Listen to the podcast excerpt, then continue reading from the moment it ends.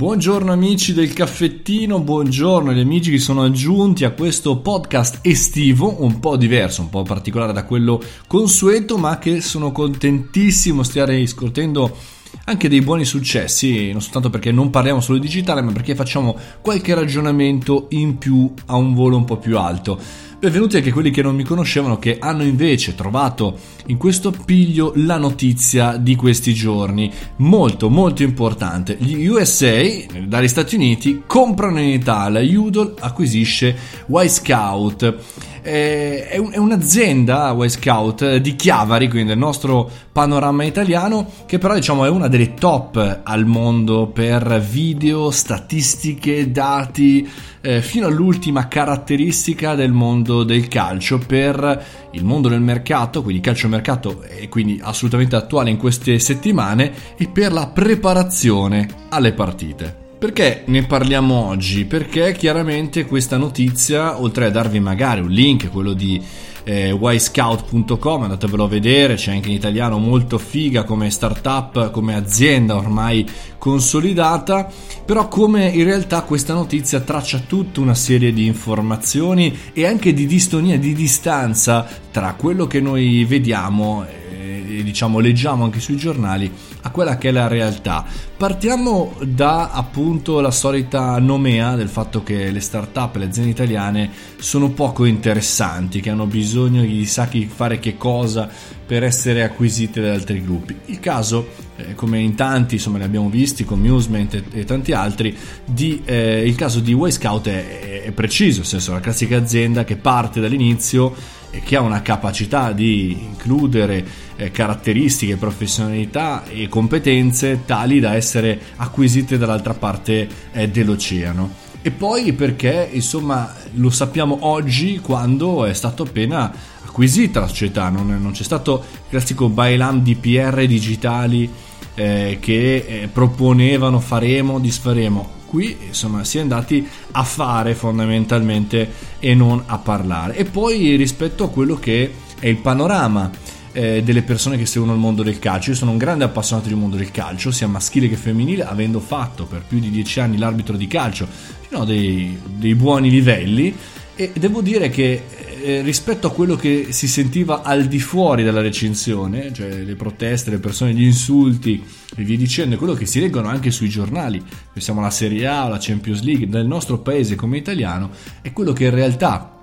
dall'altra parte è la realtà del gioco all'interno del campo e non soltanto c'è una grande grandissima lontananza e differenza. Cioè se all'interno dei bar e tra credo anche tanti tecnici eh, alcuni italiani si parla di polemica, dall'altra parte l'internazionale, il mondo va verso il dato, va verso la precisione, va verso la caratteristica e questa distanza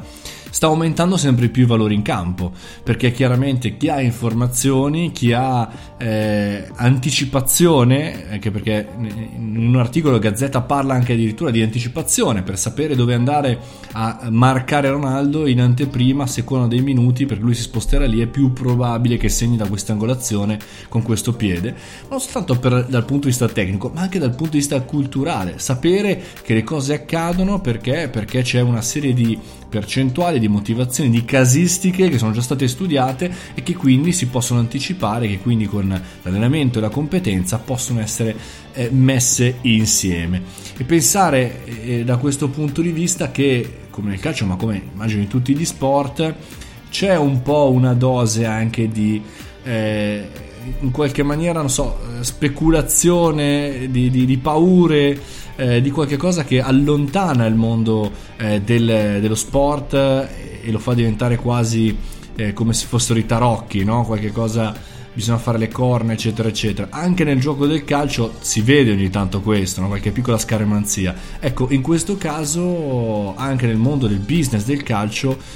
questo è un altro dato, cioè le società che hanno utilizzato questo software e questa piattaforma hanno avuto maggiore successo rispetto alle altre. Non si tratta di scaramanzia, non si tratta di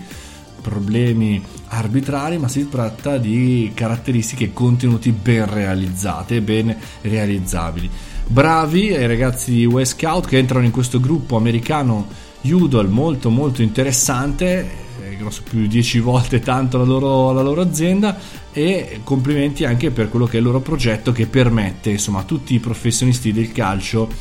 eh, di crescere in qualsiasi maniera andando a scoprire tutto quello che è il mondo dell'approfondimento. Innovazione, intelligenza artificiale, anticipazione, anche questo è un argomento che tratteremo nei prossimi caffettini, anticipazione delle risposte delle persone e dei comportamenti. Fa un po' paura, eh, esatto, un po' Minority Report, però è questa la direzione.